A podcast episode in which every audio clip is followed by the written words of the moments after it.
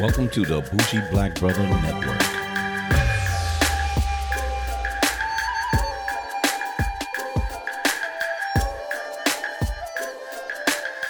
Good afternoon and welcome to Fade to Black Cinema. I'm Michael, your bougie black brother, and I'm here with my co-host Alicia. Hello.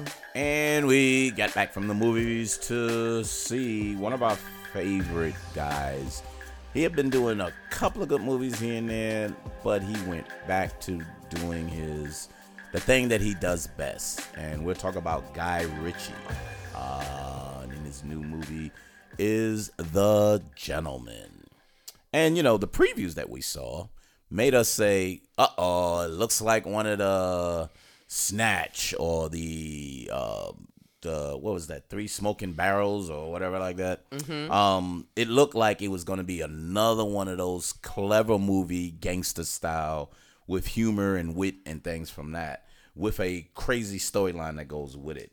So, but here's the here's the synopsis. Uh, an American expat tries to sell off his highly profitable marijuana empire in London, triggering plots, schemes, bribery, and blackmail in an attempt to steal his domain out from under him. And that guy is Mickey Pearson, played by Matthew McConaughey. Yeah, the only American. The yep, the the only American in London. So it was it was really cool. It was it was a really interesting interesting movie, and it had some really good stars in it. Um, um, the guy Charlie Hunnam, you see him in a lot of different um, movies. He was in King Arthur, Sons of Anarchy, Pacific Rim, um, uh, a couple other different things. He just shows up in a whole lot of different things. You see his face. He just he stands out, but he kind of doesn't stand out. But you know, handsome young guy. Uh, Jeremy Strong, he played it in. Colin Farrell was in there. Um, Hugh Grant played a crazy ass gay dude up in there, which was like really crazy. And um, a couple of little other people that's inside of that. But anyway, um, so when we we when we saw the previews, we was like, ah, we got to see this. This one looks really really uh, interesting. Uh, once again, of what Guy Ritchie used to do. So, what was your thoughts, Bab? I loved it So why? because it was funny as hell. British accent, the dialogue, the way they interact, and how he kind of like, you know, it was pieces in it, and how he brung the people in it, and how you were like, okay, where this is going because you really didn't know where it was going. No, not really. And that's what I love about a movie. I should not have to guess what's going to happen at the end. Or how it's going to end, right? Yep. um, or what's going to happen to the characters. Um, because this there the editing on here was so cool. He would he would jump from one spot to another. You thinking something happened, but something else happened. You thinking someone uh, who's um, who's trying to do something with another because there was so many different gangs in there and um, the way Matthew McConaughey did his business was like extraordinary. So what he did was underneath these castles and manors, he made underground pot factories, and they didn't grow it on top; they grew it underneath. So no one knew that underneath these big whole manors was his kingdom of pot growing Yeah, and they were different in different locations. in too. different locations, spread it all throughout um, England or London.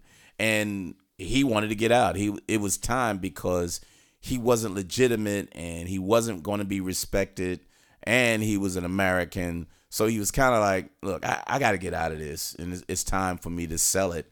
So he was going to sell it to this one guy.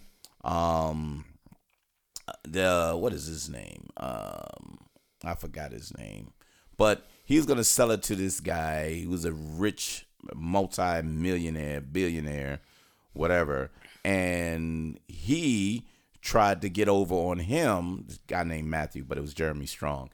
But he was trying to get him to sell it for a different price.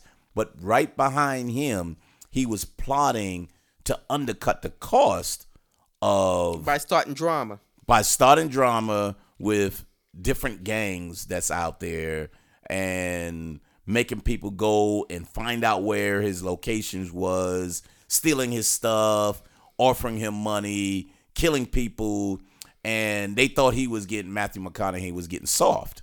And he's like, it's time for me to step back up and show people what it's supposed to be. And it was just interesting because he turned around and he had to uh, step up and be the criminal that he used to be. Right. Um, just to get his empire back into order, even though he wanted to sell it. And um, and the characters, like Alicia said, the characters and the dialogue was just crazy. But in the middle of all of that, in the middle of all of that, Hugh Grant, who was a reporter, was telling the story. So as he was telling the story, he's told a version of what he knew was going on, but then you edited the other version of what really was going on. Mm-hmm. And then you had somebody else's version that no one knew what was going on. Mm-hmm. So, but everything aligned up really, really, really well. And the plot and storyline was coming together. And while you thought uh, Hugh Grant was really putting them on the spot, they all knew he was doing something and was had a plot even behind them. So it was really a whole bunch of smart people figuring out that something's wrong here. I know. Something's was, wrong. it was all over. The, I mean, I, But it was all over the place, but you got it though. yeah, yeah, yeah, So yeah. that was the good part. Mm-hmm. You know what I mean? yeah. And I and I, I enjoyed how the plot came back together because some of it was as I was watching, I was like, man, what the hell is this all about? Eh, oh yeah, it was kind of funny right here. Yeah, that was kind of silly over here. But once the story started coming together, you was like, wow, this was a really well written script that mm-hmm. came about that everything lined up perfectly. And it was believable. It wasn't like, oh, this is outrageous. That was just dumb. That couldn't have happened. Or why did they make it in like that? They made it in the way that it could end. You know what I mean?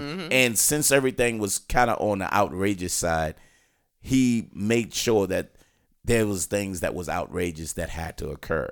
And you know, Colin Farrell, Colin Farrell had like a little gang of uh yachty boys, uh African guys or Jamaican guys and and street guys that was boxers and he said he's gonna side with Matthew McConaughey and, and his group because they mistakenly robbed the group. And since they was young all they did was put their stuff on youtube. They'll rob somebody and they make videos out of them and put them on the on on the internet. And they was like what the hell is wrong with these guys? Mm-hmm. But they were good. And they was beating the hell out of everybody. So since he owed them they was like okay now we owe you. And so we're gonna work with you. And they was like man look i worked with you three times. I'm not gonna work with you no more. And then at the end all he did was he saved one of the guy's life and he just put his four fingers up and like this is the fourth goddamn time. and I, we ain't, we ain't, we finished. i'm done now. I'm done. I don't owe you nothing else. But it was a really entertaining movie. I really i enjoyed it. It it the cleverness of his previous movies wasn't as clever with the dialogues but the dialogue was really good based on the type of characters that he had and the storyline. So it was it still wind up to be really really good. And you know he had a, a an Asian faction that was inside of there too. That Russian. and the Russians that was there. Yeah, so it was a whole bunch of different um different communities of gangsters that was in there. And it just it just went together so well and it didn't it didn't seem like wow, that why did he put that in there? You he just put just enough in there to say, "Oh, okay, I see where that was going." But um really good. I really enjoyed this one. It was I was glad Guy Ritchie actually did um something like this because he's he's very talented, but sometimes he did some stuff and I don't know why, but you know, he just did some stuff and go from there. He has uh two other movies coming up. One called Cash Truck and it looked like he got Jason Statham. Yep, he got Jason Statham on there, and another one called Empire Rising. that he's he got in production that he's actually just directing. He's not really writing it. So, so inter- we look forward to seeing him because he's a really creative director and writer. So, see what's gonna go on. So, what was your rating, Boo? Mm, I give it a eight. Yeah. So I say a eight two five because I would want to see it again.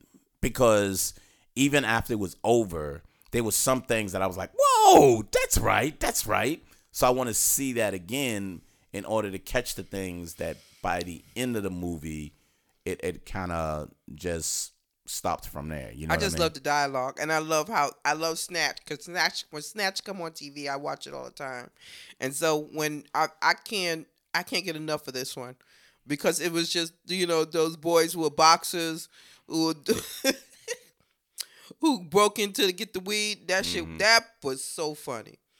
That was hilarious, you know, and um, in the fact, I mean, it was just there was just parts where. I know I watch it over again. It, it's hilarious. It's just so funny, and it was so good. So yeah, I, I definitely definitely be watching it more than twenty times. Uh, yeah, when it comes on. So, you know, sometimes when you see stuff come on, you just got to see it. This is one of them that I, I wouldn't mind seeing again because it was enjoyable. And the actors played really, really well on here, too. So, um, he did a really good job directing and writing the story. So, good to go. So, we got an 8 and 825, averaging pretty much the same. Fade to Black Cinema. Every Wednesday, we try to get you out a movie or a TV show or something in that matter so we can check it out and we can tell you what's going on and what's hot, what's not, and, and going from there. So every podcast download, uh, Fade to Black Cinema, and you can get it on bougieblackbrother.com as well as Bougie Black Brother Network on YouTube. Well, thank you very much. And you got anything, darling? Nope. We'll see you next time on Fade to Black Cinema. Later.